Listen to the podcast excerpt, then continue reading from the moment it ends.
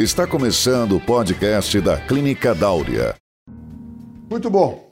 O assunto hoje envolve um pouco de constrangimento, muitas vezes, eh, muitas vezes uma negação por parte das mulheres, mas ele merece toda a atenção e você tem o seu ginecologista como seu consultor.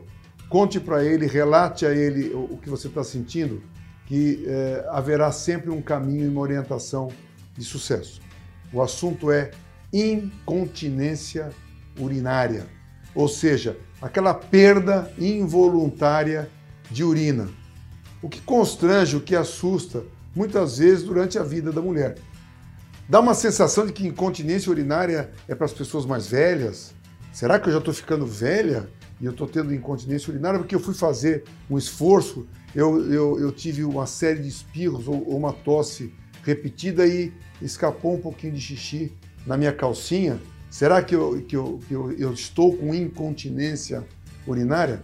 Então eu digo assim, pessoal, relate para o seu médico, porque a incontinência urinária pode aparecer em qualquer fase da vida da mulher.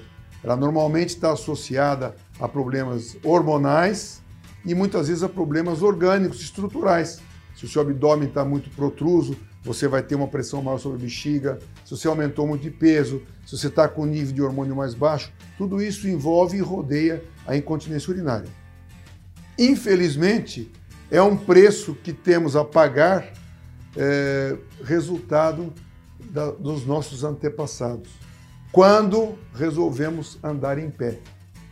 O homem, da, o homem que andava de quatro, o homem na idade da pedra, que ele, ele andava de quatro, as mulheres dificilmente tinham incontinência, porque não havia pressão sobre a bexiga. E a pressão exagerada sobre a bexiga, a falta de hormônio, estrógeno e testosterona fazem com que essa bexiga perca a sustentação.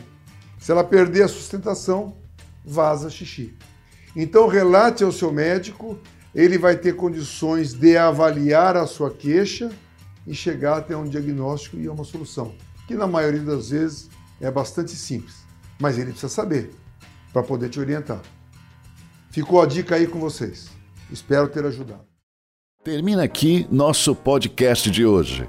Nos acompanhe no Instagram, arroba Clínica Dáurea. Visite nosso site www.clinicadaurea.com.br. Esse podcast foi gravado por Rética Marketing Médico. www.retica.com.br